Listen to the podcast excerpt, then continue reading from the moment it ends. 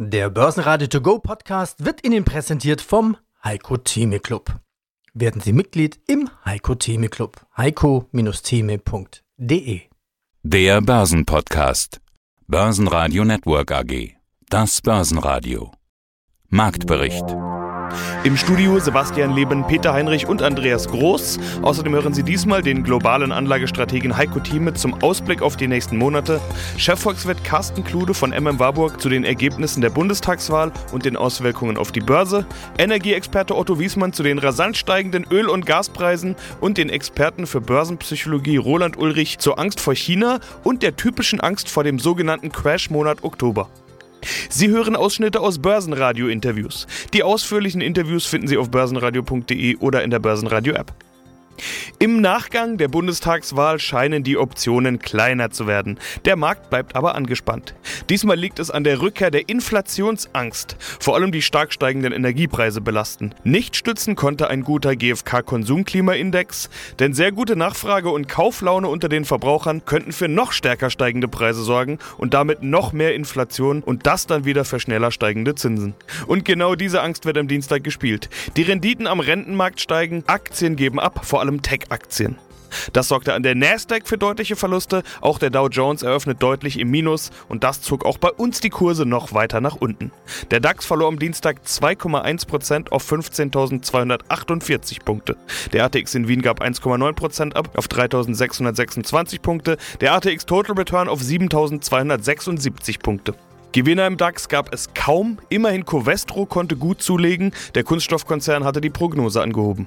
Stärker abgegeben haben unter anderem die Technologiewerte Infineon, Airbus und MTU, aber auch Adidas, deren Produktion in Vietnam beeinträchtigt ist. Mein Name ist Carsten Klude, ich bin Chefvolkswirt bei MM Warburg und Co. in Hamburg und zuständig auch für die Vermögensverwaltung der Bank. Thema seit Wochen, vor allen Dingen Thema der Woche, ist natürlich die Bundestagswahl. Überall, auch an der Börse. Der Staub legt sich so langsam und die Lage wird so langsam eindeutig, würde ich sagen. Irgendwie scheint alles außer der Ampel momentan schwierig zu sein, zumal die Union gefühlt ohne Spitze dasteht und sich irgendwie selbst montiert. Die Regierungsansprüche werden rasant runtergeschraubt. Herr Klude, umso weniger potenzielle Möglichkeiten, umso niedriger die Unsicherheit und umso besser für die Börse, oder? Die Rechnung kann man so machen. Ja, würde ich auch sagen. Prinzipiell ist das sicherlich so, dass das Wahlergebnis ja doch relativ klar ausgefallen ist. Ich sage mal, für die Börse war das Schreckgespenst Rot-Rot-Grün, das ist nicht möglich. Ähm, zumindest nicht als Mehrheitsregierungskoalition. Insofern alles andere ob es jetzt die Ampel wird oder noch eine theoretisch vielleicht mögliche äh, Jamaika-Koalition oder selbst eine große Koalition. Das ist, glaube ich, für die Börsianer alles ganz gut verträglich. Nichtsdestotrotz, ein bisschen Unsicherheit bleibt natürlich, weil man schon davon ausgehen muss, dass sich ja die Sondierungsgespräche und dann nachher die Koalitionsverhandlungen schon zeitlich sicherlich da noch ein bisschen in die Länge ziehen werden. Aber wie gesagt, größere Überraschungen sind zumindest aus heutiger Sicht ja eher unwahrscheinlich.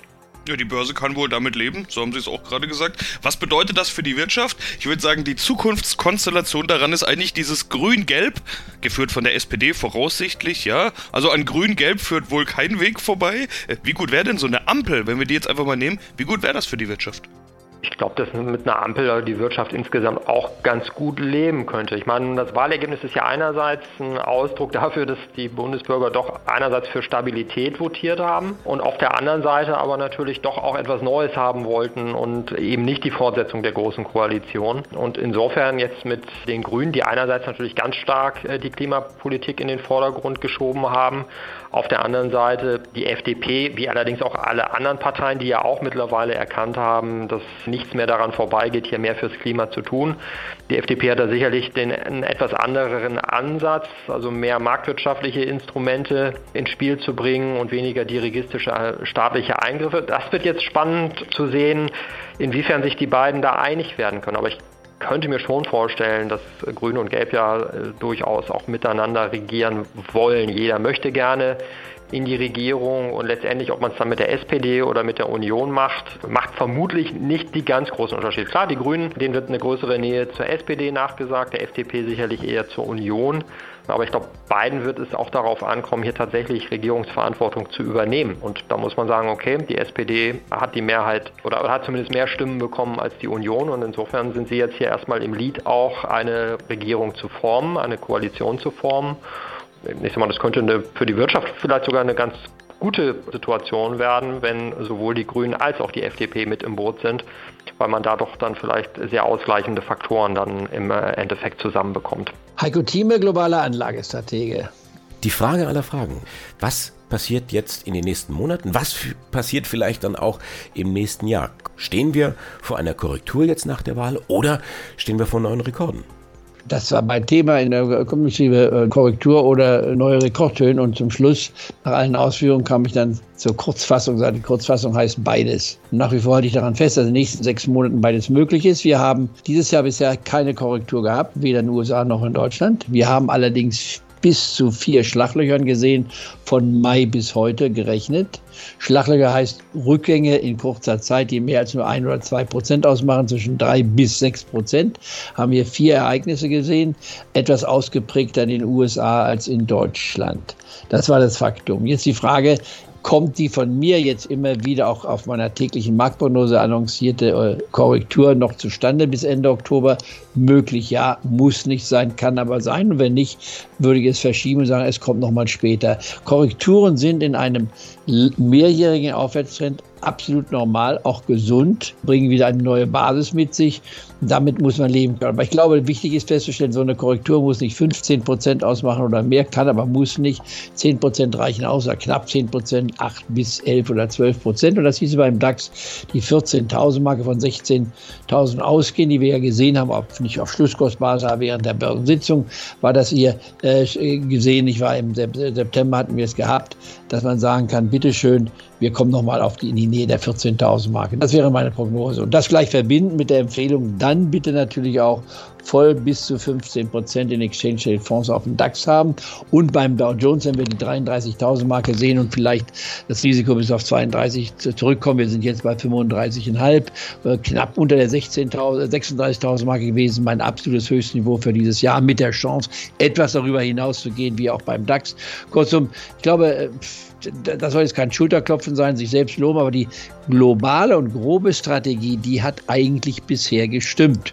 Jetzt greife ich noch weiter vor. Ich will mich nicht loben, aber gerade weil ich das heute Nacht geschrieben habe, ich war äh, und versuche immer zurückzublicken, was habe ich vorher gesagt. Ich hatte gesagt, ähm, der Jahreshälfte habe ich gesagt, wir werden die Gangart vom ersten halben Jahr nicht fortsetzen können, weil wir zu schnell fahren.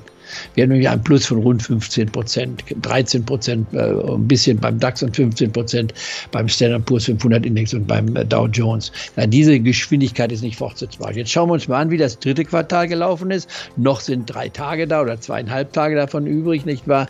Heute der 28. und dann 29. und 30. Also bis zum Donnerstag läuft noch. Aber wir haben bisher beim DAX ein leichtes Minus in diesem Quartal die Schwankungen, die gewesen sind, und beim Dow Jones ein leichtes Plus von weniger als 1%. Das ist natürlich weitaus weniger als satte 15 Prozent für zwei Quartale, sprich 7,5 Prozent pro Quartal. Insofern scheint diese Prognose sich zumindest im dritten Quartal zu bestätigen. Jetzt greife ich gleich vor das vierte Quartal, du sprachst vorhin meiner Jahres, Jahresausblick, den bringen wir erst dann im Laufe des vierten Quartals. Den brauchen wir uns jetzt noch nicht zu beschäftigen, beschäftigen uns jetzt erstmal primär mit dem vierten Quartal. Was könnte passieren an Potenzial und Risiken? Ich glaube nicht, dass wir am Jahresende weit über den jetzigen Niveaus stehen. Das heißt, die 16.000 Marke wird auch eine gewisse Maximalleistung sein, vielleicht 16.300, 300, aber 17.000 würde ich äh, wegstreichen, da kommt nicht. Und beim Dow Jones 36.000, ja, war ja meine Höchstgrenze. Und wenn es 36.500 ist, kann ich auch von leben, aber ich glaube schon 37 wird schwer sein, 38 auf keinen Fall. Mein Name ist Otto Giesmann, bin Energie- und Börsenberater, insbesondere für Rohstoffaktien seit 32 Jahren. Das, das vielleicht nochmal nachgefragt mit den mit Gaspreisen. Ist das ein Brexit-Problem? Hat England andere Probleme mit Gas als wir? Bei uns ist ja Gas noch deutlich ja, günstiger andere. als in England. Ja, noch schlimmer. Also in England, wenn man die ganzen Ostblockfahrer ja wieder nach Hause schickt und dann fehlen 100.000 Gastwagenfahrer, ja vor allem auch für Tankwagen. 90 Prozent aller britischen Tankstellen in den Großstädten haben keinen Treibstoff die Leute haben vorher gekauft in Panik, vor lauter Angst. Jetzt haben die Tankstellen keinen Treibstoff mehr. Die Leute können ja nicht mehr mal zur Arbeit fahren. Und jetzt tut man das Militär einsetzen, also Militär auch nur begrenzt, nur halt Leute, die auch mit dem Lastwagen fahren können oder mit dem Tanklaster. Ja, ist alles nicht so einfach in England. Und gerade in England der Strompreis 700 Prozent hochgegangen. Hängt natürlich auch mit dem starken Gaspreis zusammen. Weil in England wird sehr viel Strom aus Gas hergestellt und nicht mehr so viel aus Kohle, sondern mehr aus Gas. Und der Gaspreis ist weltweit gestiegen. Asien wieder natürlich. In Asien ist die Nachfrage explodiert. Auch von Gazprom geht sehr viel Gas jetzt nach China, in die Türkei, weniger nach uns obwohl die zweite Pipeline ist ja fertiggestellt. Nord Stream 2 ist fertig. Nur. Nur wir warten jetzt da anscheinend noch auf, auf Genehmigungen, ne? dass die auf die Genehmigung. Und, ja, ja. und die kann zehn Monate dauern. Zehn Monate. Ja, ja, im, Sommer nächsten Jahres, wenn wir kein Gas mehr brauchen zum Heizen oder so. Ja, so könnte ich mir das schon vorstellen. No, Nochmal auf England zurückzukommen. Ich habe einen Kommentar gelesen, also die hohen Gaspreise stürzen ja die gesamte Branche dort in die Krise. Seit Jahresbeginn ist der Einkaufspreis für das Gas in Großbritannien um 250 Prozent gestiegen. Und da gibt es eine Sonderregelung, da die Energiepreise aber gesetzlich gedeckelt sind, können die Firmen die Preiserhöhungen nicht an die Verbraucher weitergeben. Also auch total spannend. Das heißt, die Verbraucher haben Glück, aber wie Sie schon gesagt haben, da werden etliche Firmen pleite gehen wahrscheinlich, die Energieversorger. Da haben doch die Verbraucher kein Glück, wenn die, wenn die Gas- und Stromversorger pleite gehen.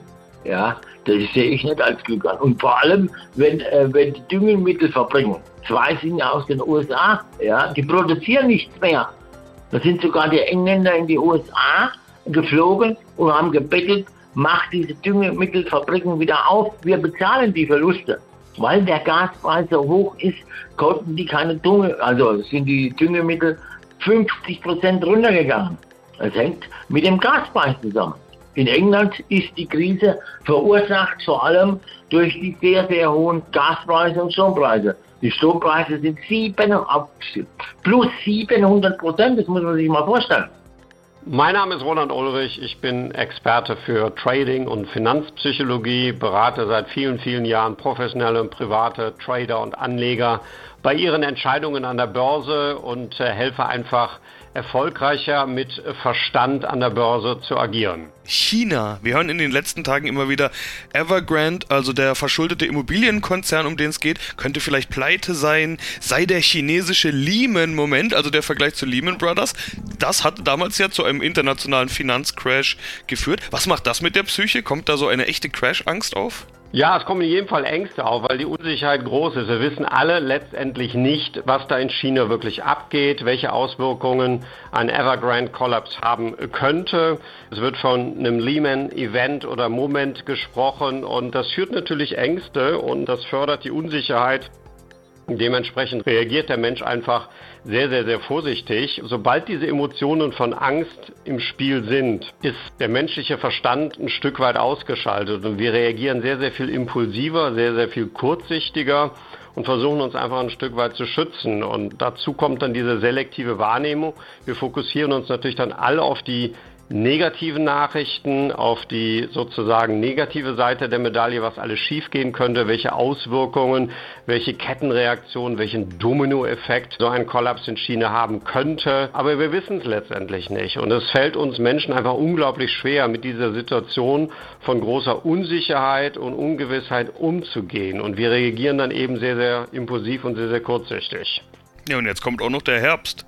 Der Crash-Monat oh. Oktober. So nennt man den ja ganz oft. Wenn man mal Crash-Monat googelt, dann kommt gleich Crash-Monat Oktober. Fragezeichen.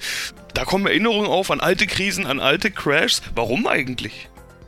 Ja, das sind halt traumatische Erfahrungen, äh, die wir alle mitgemacht haben. Wer etwas länger an der Börse unterwegs ist, der hat eben schon eine Menge Crashes erlebt. Und wir haben einfach sehr viel häufiger Crash-Situationen, als wir gemeinhin glauben. Ich meine, allein in den letzten 20 Jahren haben wir mehrere Crashs erlebt. Das war das Platzen der Dotcom-Blase im Jahre 2000. Das war der Crash im Rahmen der Finanzmarktkrise. Das war der Corona-Crash im letzten Jahr. Und wir werden noch sehr, sehr viel mehr Crashes sehen. Und das hat sich letztendlich bei uns im Gehirn eingebrannt. Das ist halt diese Panik, diese Angst Angst, dass alles zusammenbricht. Man schaut in den Abgrund und man sieht einfach nicht das vielleicht auch positive Umfeld, was sich da drumherum entwickelt, die Chancen, die das gibt und die Möglichkeiten vielleicht auch sehr viel günstiger in den Markt auch einzusteigen. Das sieht man natürlich alles nicht, weil in dem Moment, wo Angst und Panik ausbricht an der Börse und deswegen habe ich auch in meinem Buch geschrieben, ist, ist letztendlich ist ein Börsencrash ein Cortisol-Schock. Das heißt, Stress, Angst und Panikhormone übernehmen das Ruder und lassen uns extrem kopflos agieren und eben dann im Load zu verkaufen und dann hinterher zuzuschauen, wie sich die Kurse deutlich erholen. Der Monat Oktober ist nun mal der Crash-Monat, obwohl es statistisch gesehen gar nicht stimmt. Die schwächsten Börsenmonate sind eigentlich August und September und die haben wir ja jetzt äh, bald überstanden. Aber es ist einfach so, der Herbstblues, das Wetter ändert sich, die Tage werden kürzer und das ist so, es hat sehr viel mit der menschlichen Psyche zu tun. Die Stimmung ist im Oktober in der Regel relativ schlecht, obwohl, wenn man sich die Performance der Märkte anguckt, in der Regel im Oktober die Jahresendrallye losgeht. Also eigentlich sind das Einstiegskurse, die wir haben, historisch betrachtet.